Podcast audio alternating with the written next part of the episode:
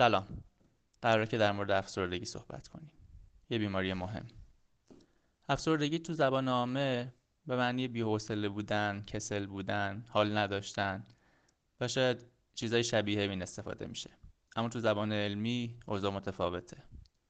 یه چیزی داریم به نام خلق یا مود. همون روحیه حالت روحی. چیزی که آدم احساس می‌کنه. می‌تونه این حالت تو طول روز تو آدما خیلی تغییر بکنه. یه زمان خوشحالن یه زمان عصبیان یه زمان ناراحتن. اما خب اگه این تغییرات انقدر شدید باشن یا انقدر موندگار و طولانی باشن که تو زندگی طرف دچار مشکل بکنن میشه گفت اختلال خلقی در کاره. و یکی از مهمترین اختلالهای خلقی افسردگیه. افسردگی اینقدر مهمه که می‌تونه عامل اول تحمیل هزینه های بهداشتی تو سراسر جهان باشه و علت تعداد زیادی از خودکشی ها آخه اینکه علت افسردگی چیه؟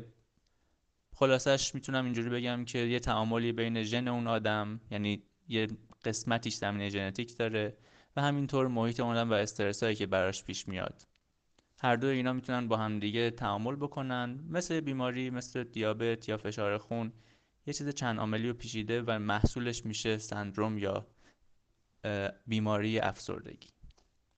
اما بریم سراغ علائمش. دو تا علامت خیلی مهم هست که حداقل یکی از اینا باید توی افسردگی وجود داشته باشه تا بتونیم این تشخیص رو مطرح کنیم. علامت اول همون خلق افسرده است یعنی روحیه نداشتن. یعنی طرف غمگین احساس پوچی می‌کنه احساس ناامیدی داره یا اینکه زیاد گریه می‌کنه. حالا چه اینا رو خودش بگه چه اینا رو دیگران دیده باشن. نکته مهمش اینه که باید اکثر وقتهای روز و اکثر روزهای این دوره که دو هفته هم باید طول بکشه این علامت وجود داشته باشه. همه این علائم که حالا خواهم گفت باید توی این دو هفته بارز باشن. بیشتر وقت رو به خودشون اختصاص بدن. علامت اصلی دوم بهش میگن عدم لذت یا عدم علاقه. یعنی فرد به اون چیزایی که قبلا دوست داشته دیگه الان تمایلی نشون نمیده. اینم تو اکثر روزا باید وجود داشته باشه و در مورد اکثر فعالیت ها دیده بشه. حالا میریم سراغ علائم دیگه. هفت علامت دیگه هنوز مونده. یکیش در مورد خوابه. خواب می‌تونه کم بشه یا بعضی وقتا برعکس خواب بیش از حد دیده بشه تو افسردگی. همینطور که افسردگی می‌تونه رو اشتها تاثیر بذاره اشتها رو کم بکنه و منجر به کاهش وزن بشه. البته نه افرادی که عمدن رژیم می‌گیرن. انواعی از افسردگی هم داریم که وزن رو زیاد می‌کنه. خستگی انرژی نداشتن تحرک کم یا حتی بعضی وقتا بیقراری و تحرک بسیار زیاد اینها هم می‌تونن جز علائم افسردگی باشن و مشکل تو فکر کردن. یعنی طرف نمی‌تونه خوب فکر بکنه خوب تمرکز کنه روی موضوعات یا تصمیم مناسب بگیره. دچار شک و تردید میشه همش. احساس گناه و بیارزش بودن هم جز علائم اصلی افسردگیه. طرف فکر می‌کنه که اصلا بود و نبودش تو این دنیا چه فرقی می‌کنه؟ یا همه چیزها رو تقصیر خودش می‌دونه؟ یا فکر می‌کنه اصلا لزومی نداره که دیگه زنده باشه؟ ممکنه به مردن فکر کنه یا دوست داشته باشه بمیره نه اینکه از مرگ بترسه. آرزوی مرگ منظوره. یا حتی شدیدتر از اون فکر کنه که خودم خودم از بین ببرم.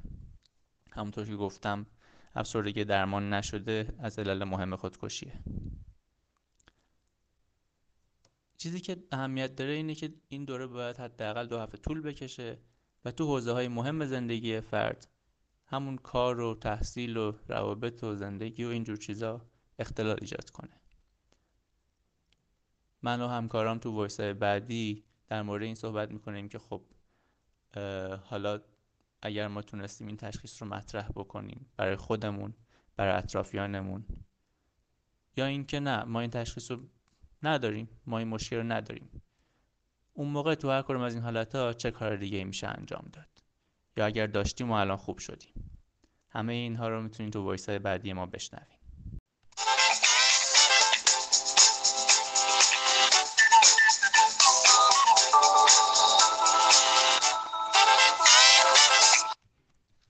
سلام. تو voice قبلی توضیح دادیم که علائم افسردگی چی هستن. اینکه اگه افسردگی داشتیم درمانش چطوریه؟ اینو تو وایس بعدی براتون میگیم. اما الان می‌خوایم یه چیز دیگه بگیم. اینکه اگه ما افسردگی نداریم چیکار کنیم که نگیریم؟ شاید بگین حالا چه کاریه؟ مگه اصلا چقدر احتمال داره یه آدم افسردگی بگیره؟ اتفاقا یه مطالعه معتبر اخیرا تو ایران انجام شده و نشون میده که حدود 13 درصد ما در طول عمرمون افسردگی رو تجربه خواهیم کرد. عدد بالاییه. کیا در خطر هستن؟ اونایی که زمینه خانوادگی افسردگی دارن تنها زندگی می‌کنن و بیکار باشن. خانوما بیش از آقایون در خطرن. کسایی که مشکلات مالی یا ارتباطی مزمن و حل نشده دارن مثل اختلاف های زناشویی.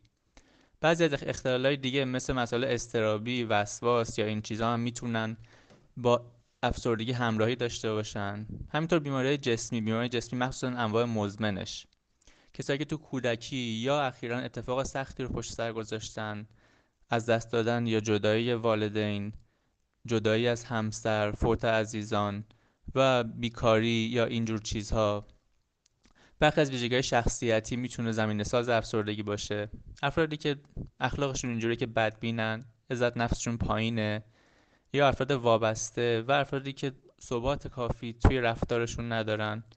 اینها می‌تونن در خطر باشن. کسایی که سیگار الکل یا مواد مصرف می‌کنن همینطور اینها هم می‌تونن ریسک افسردگی رو بیشتر از افراد دیگه داشته باشن. پس اگه جز این افراد هستین حواستون به رویتون باشه. خب حالا چیکار کنیم که افسرده نشیم؟ چند تا راه داره. اول اینکه زمینه هاش رو رفع کنیم. زمینه هاش چی خب خیلی رو اشاره کردیم. به سلامت جسممون اهمیت بدیم. اگه سیگار و الکل مصرف می‌کنیم اونا رو کم کنیم و ترک کنیم. فعال باشیم. حالا منظور فقط ورزش کردن و فعالیت جسمی نیست فعالیت فکری هم خیلی مهمه. ارتباط داشتن با آدما ارتباط های سالم و ارتباطی که برای ما لذت بخش باشه می‌تونه خیلی کمک بکنه که افسردگی رو هم در شروع ما کمتر بگیریم و هم اگر گرفتیم ساپورت خوبی داشته باشیم. یه سری چیزا هم هستن که بالا به مکانیسم های مقابله این معروفن. یعنی ما بتونیم مثلا مدیریت استرس بلد باشیم یا حل مسئله بلد باشیم و مسائل خودمون رو قبل از اینکه پیچیده بشن و مشکل جدی برامون ایجاد بکنن برطرف کنیم. یه فکرم برای روز, روز مبادا باید کرده باشیم. دوستی کسی که بتونیم باش حرف بزنیم و همینطور شناخت نشونه ها این هم می‌تونه بهمون خیلی کمک کنه. خب نشونه ها رو گفتیم. یه مرور می‌کنیم. مهمترین نشونه که روحیه آدم پایین باشه یا به چیزی علاقه نداشته باشه و این وضعیت حدود دو هفته یا بیشتر طول بکشه. حالا برخی علائم دیگه هم کنارش باشه و توی عملکرد اون آدم اختلال ایجاد بکنه این می‌تونه یه دوره افسردگی باشه. با این, با این چیزهایی که شنیدیم پس اولا باید مراقب افسردگی بود چون شیوعش بالاست. باید علائم و زمینه هاش رو شناخت. ریس فاکتوراش رو بلد بود و بهش فکر کنیم که اگر یه روزی سراغ ما اومد چه کار می‌تونیم بکنیم. البته باید امیدوار بود چون حتی اگه فهمیدیم که افسردگی اومده براش درمانهای مناسب و خوبی وجود داره و بیماری قابل کنترله. تو وایس بعدی در مورد اینکه حالا اگر افسرده بودیم یا کسی افسرده بود برای درمان چه کار میشه کرد خواهید شنید.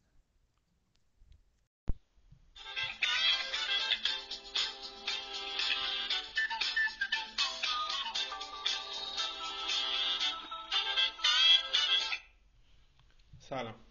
در پیام صوتی قبلی با همدیگه راجع به علائم افسردگی و تشخیص اون و همینطور راجع به اینکه چه کارهایی باید انجام بدیم تا به افسردگی مبتلا نشیم صحبت کردیم. این دفعه می‌خوایم همدیگه راجع به درمان افسردگی حرف بزنیم. درمان افسردگی دو تا روش کلی داره. درمان دارویی که خب اسمش روشه بر مبنای استفاده از چند تا دسته از داروهاست که تقریبا همشون روی سطوح دو یا سه تا از انتقال دهنده عصبی مغز اثر می‌ذارن که بالا پایین شدن اونا بوده که افسردگی رو ایجاد کرده.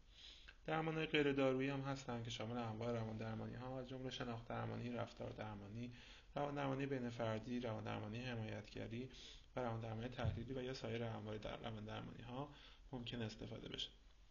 یه روش دیگه درمان الکتروشوک درمانیه که تو این روش به استفاده از جریان الکتریکی و تحت شرایط کنترل شده برای فرد نوعی تشنج مصنوعی یا اصطلاحا شوک مغزی ایجاد می‌کنن که این درمان هم در واقع کاربرد خاص خودشو داره و در شرایط خاصی تجویز میشه.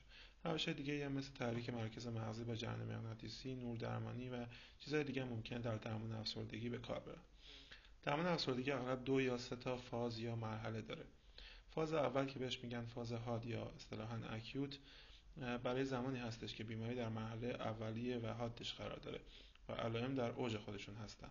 یعنی همون چند روز و چند هفته اول شروع بیماری. درمان فاز حاد معمولا حدود 6 تا 12 هفته طول می‌کشه و بعد از این مدت درمان هست که پاسخ به درمان مشخص میشه و در واقع بیماری فروکش می‌کنه. اصطلاح پاسخ به درمان رو زمانی استفاده می‌کنیم که علائم بیماری صرفا خفیفتر میشن و شدتشون کمتر میشه اما کاملا برطرف نمیشن. و زمانی میگیم بیماری فروکش کرده که علائم تقریبا کامل برطرف شده باشن و فرد به عملکرد طبیعی خودش برگرده و بشه مثل همون آدم قبلی. و خب طبیعتا هدف اصلی از درمان افسردگی هم همین فروکش کردن کامل علائم است. بعد از این فاز درمان افسردگی وارد فاز دیگه میشه به اسم فاز ادامه یا continuation که معمولا حداقل 6 ماه از زمان شروع درمان این فاز ادامه پیدا می‌کنه. و اگر علائم اولیه افسردگی شدید باشن یا بیماری مزمن شده باشه ممکنه این فاز تا حدود یک سال و حتی بیشتر از اون هم ادامه پیدا کنه. یه فاز دیگه هم در درمان افسردگی داریم که بهش میگیم فاز نگهدارنده یا فاز maintenance که راجع به این فاز بعدا در پیام صوتی بعدی بیشتر توضیح خواهیم داد. در فاز اولیه یا همون فاز حاد معمولا از دارو درمانی بیشتر استفاده میشه تا روش های دیگه. ممکن از ترکیب دارو درمانی با روان درمانی یا سایر روش های غیر دارویی هم استفاده بشه. یا در یه سری شرایط خاص مثلا زمانی که افسردگی در پاسخ به یه موقعیت خاص ایجاد شده یا علائمش خیلی خفیفه ممکنه که اصلا از دارو استفاده نکنیم و فقط از روش های غیر دارویی مثل انواع روان درمانی استفاده بشه. اما چیزی که بیشتر از همه و تر از همه استفاده میشه همون داروها در فازهات هست. چند نکته خیلی مهم هستش که بعد نیست بهشون توجه کنیم.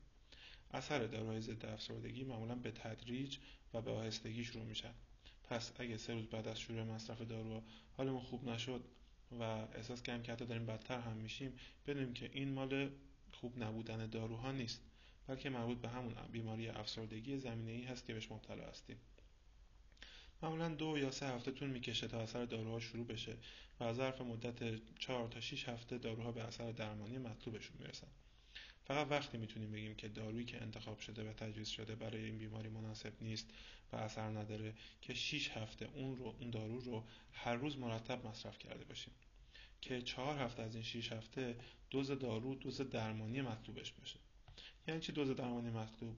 خب داروی افسردگی یه سری عوارضی دارن که پزشک برای اینکه این عوارض خیلی شدید نباشن معمولا اونا رو از دوز کمتر از دوز درمانی شروع می‌کنه و با آهستگی اونا رو افزایش میده. وقتی که دوز دارو به دوز درمانی مطلوبش رسید چهار هفته هر روز باید این دوز استفاده بشه و بعد از اون تازه میشه تصمیم گیری کرد راجع به اینکه این دارو روی این بیماری افسردگی اثر داره یا نه. راجع به عوارض داروها چیزی که واقعا دغدغه ذهنی خیلی از آدمایی که مبتلا به افسردگی میشن شاید باشه. اینکه این داروهایی که می‌خوایم مصرف کنیم چه آرزه‌ای دارن آرزشون چقدر شدیده چقدر جدیه و چقدر قرار همراهشون بمونه و یه بحث دیگه ای که بعضیا نگرانشن اونم اعتیاد به داروهاست بهتره که چند تا نکته رو ذکر کنیم با هم دیگه. اولا که راجع به اعتیاد به داروهای ضد افسردگی تقریبا میشه گفتش که همچین مفهومی در مورد داروی ضد افسردگی وجود نداره و صدق نمی‌کنه. داروی ضد افسردگی باید طولانی مدت استفاده بشن چون طول مدت درمان افسردگی طولانی هست حدود 6 ماه تا یک سال یا بیشتر هست. ولی این به معنی اعتیاد به داروها نیست. یعنی بدن ما عملکردش وابسته به این دارو نمیشه. و فقط در اون مدتی که افسرده هست و یا افسرده هستیم نیاز به مصرف این داروها داریم تا این حالت افسردگی برطرف بشه. راجع به عوارض دارویی هم خب چندین دسته عارض دارویی ممکن داشته باشن هر کدوم از این داروهای ضد افسردگی که به شاید تریناشون می‌پردازیم. شاید ترین آرزه که اغلب داروهای ضد افسردگی ممکن داشته باشن عوارض گوارشیه. چیزایی مثل نفخ، تهوع، اسهال یا یوبوست، خشکی دهان و نظیر اینها که این عوارض معمولا تو چند روز اول تجویز داروها ایجاد میشن و معمولا در از یک تا دو هفته هم خود به خود برطرف میشن یا اصلا بهشون تحمل ایجاد میشه و بدن بهشون عادت می‌کنه. آرزه دیگه که ممکنه توی مصرف داروی ضد افسردگی دیده بشه سردرد هست. یا آرزه دیگه که توی مصرف معمولا طولانی مدت این داروها دیده میشه عوارض جنسی مثل کاهش میل جنسی یا عدم لذت کافی از برقراری رابطه جنسی ممکنه باشه. ممکنه این داروها ما رو یه خورده خبالود بکنن یا از اون طرف بیخوابی بدن. ممکنه اشتهامون رو و وزنمون رو افزایش کاهش بدن. و موارد نادری هم وجود داره که ممکنه باعث افزایش فشار خون بشن و در موارد خیلی خیلی نادرتر ممکنه تشنج ایجاد کنن یا مشکلات قلبی ایجاد کنن یا عوارضی مثل کابوس شبانه دندان قروچه شبانه و نظیر اینها رو بدن.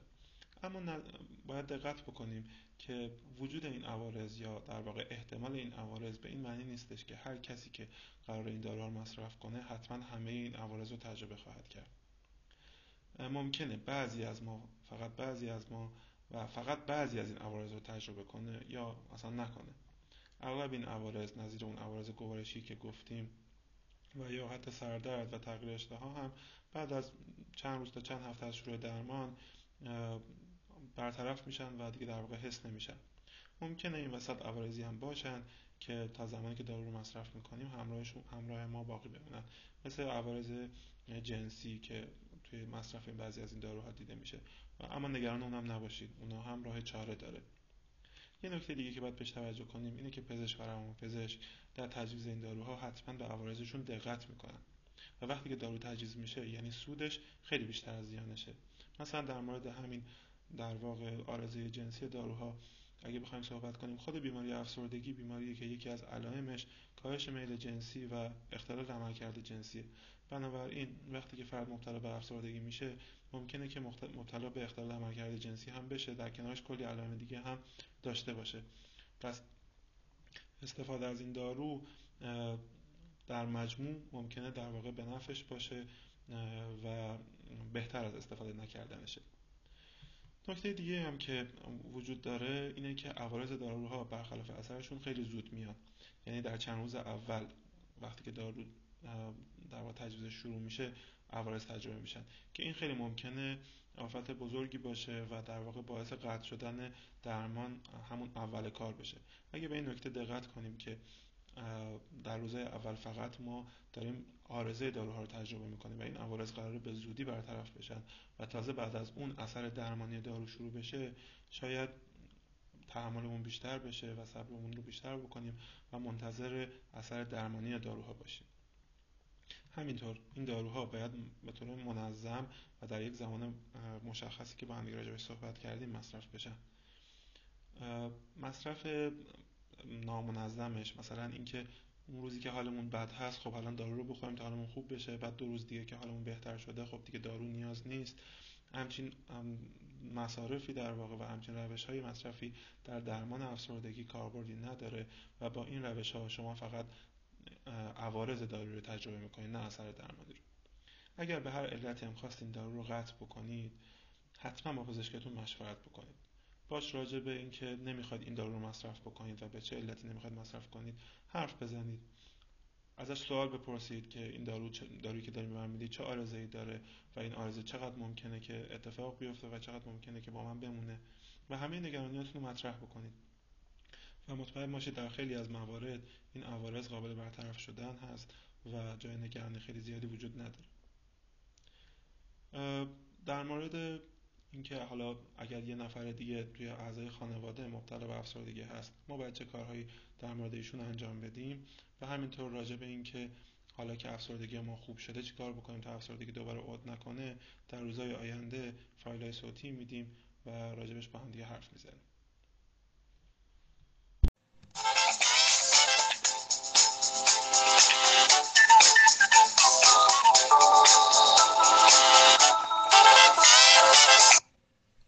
سلام.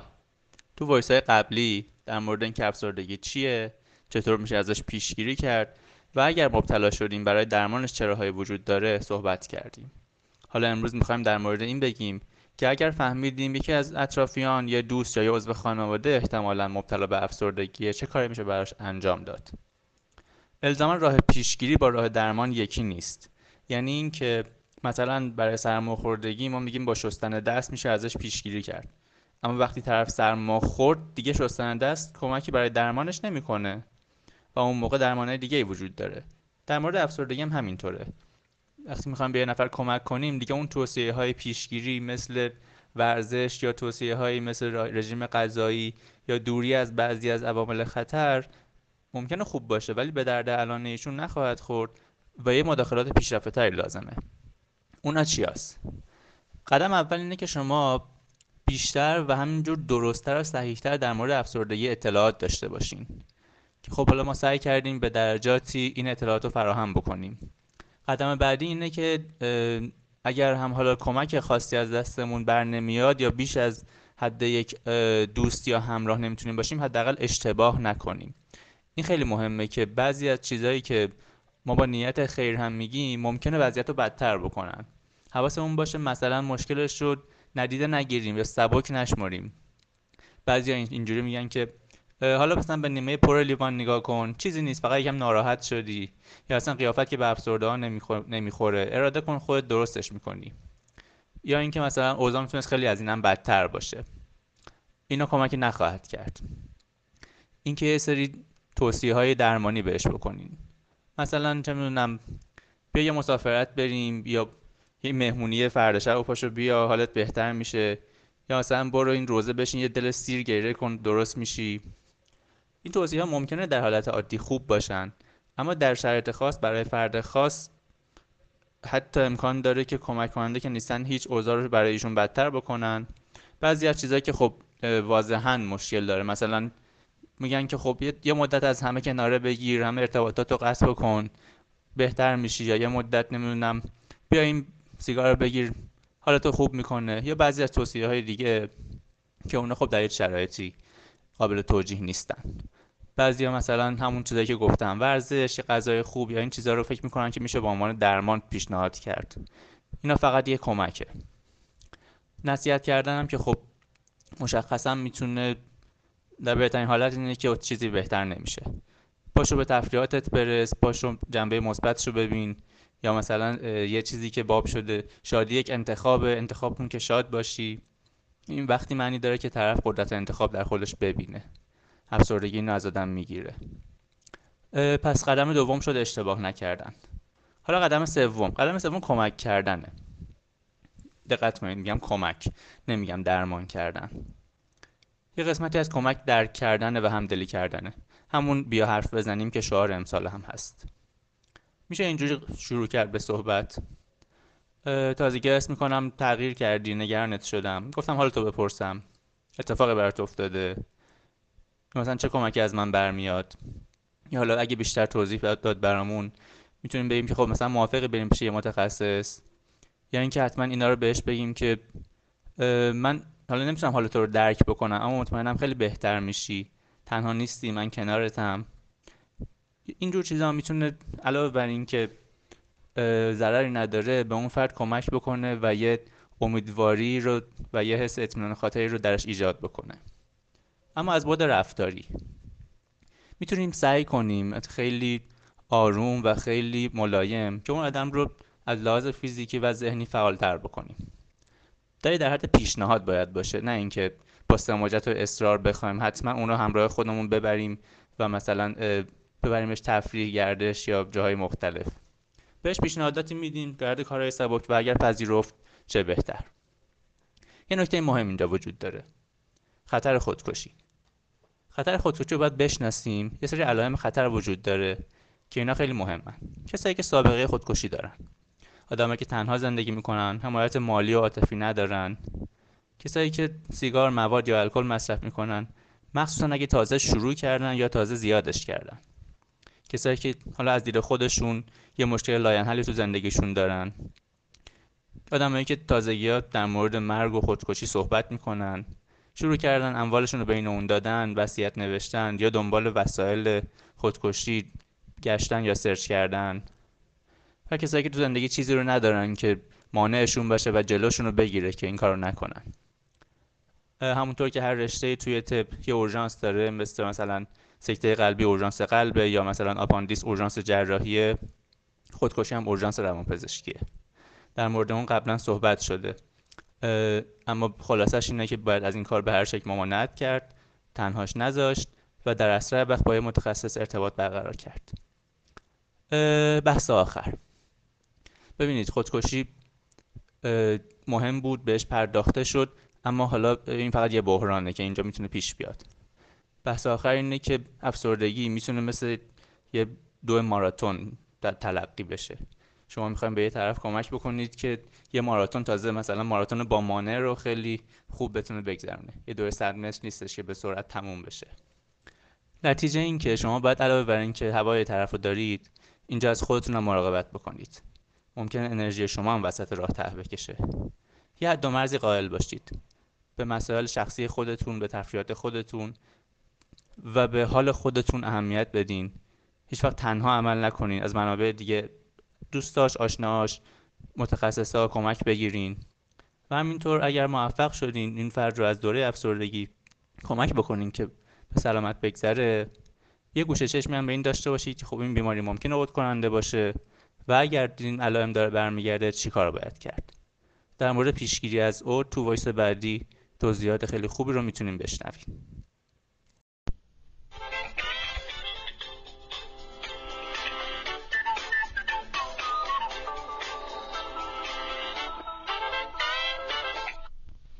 سلام.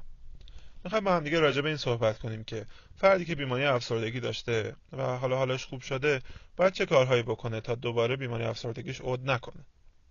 در پیام صوتی قبلی راجع به درمان افسردگی گفته بودیم که این درمان می‌تونه دو یا سه تا مرحله داشته باشه. مرحله اول همون فاز هاد بود که بعد از مصرف 6 تا 12 هفته داروها معمولا پاسخ به درمان یا فروکش کردن کامل علائم دیده می‌شد. اما این به معنی پایان درمان نبود. بلکه درمان وارد فاز بعد از این وارد فاز ادامه یا کانتینیویشنش می‌شد که فرد بعد همچنان حداقل به مدت 6 ماه دارو را به طور منظم مصرف می‌کرد تا درمان دوره افسردگیش در واقع تثبیت بشه و از عود زودرس علائم افسردگی جلوگیری بشه.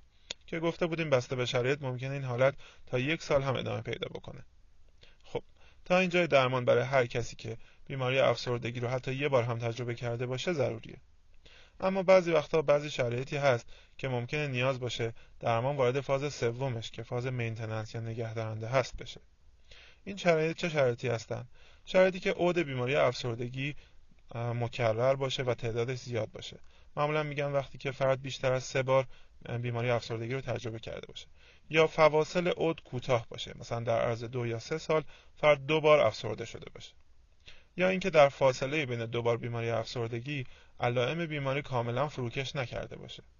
یا یه حالتی که بهش میگیم دیستایمیا که توش فرد به مدت حداقل دو سال در اغلب روزها این خلق افسرده رو داره. در این حالت ها نیازی که درمان وارد فاز نگهدارنده یا مینتننس بشه. این فاز معمولا حداقل به مدت 5 سال باید ادامه پیدا کنه و در بعضی موارد حتی بیشتر. البته این معنی نیست که فرد قرار 5 سال این علائم افسردگی رو تجربه بکنه. معمولا پاسخ به درمان بعد از همون 6 تا 12 هفته از شروع مصرف داروها دیده میشه و ایجاد میشه.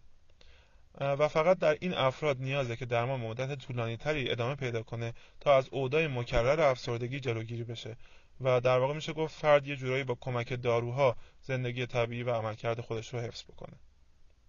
خب پس یکی از راه های جلوگیری از عده بیماری افسردگی می‌تونه ادامه دادن بیشتر درمان بسته به نظر روانپزشک باشه. همینطور اگر درمان هم کامل شده باشه و در واقع دورش تموم شده باشه و نیاز باشه داروها قطع بشه حتما باید قطع داروها تحت نظر روانپزشک باشه.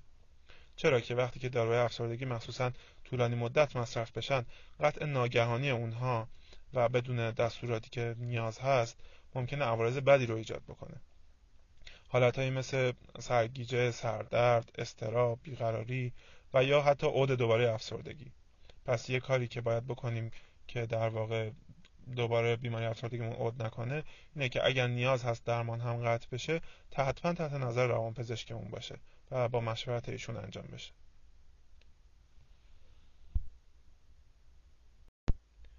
یه نکته دیگه تاثیر انواع روان درمانی ها در جلوگیری از عود بیماری افسردگی. اگه یادتون باشه در مورد درمان غیر دارویی افسردگی گفته بودیم که یکی از انواع اونها روان درمانی ها هستن؟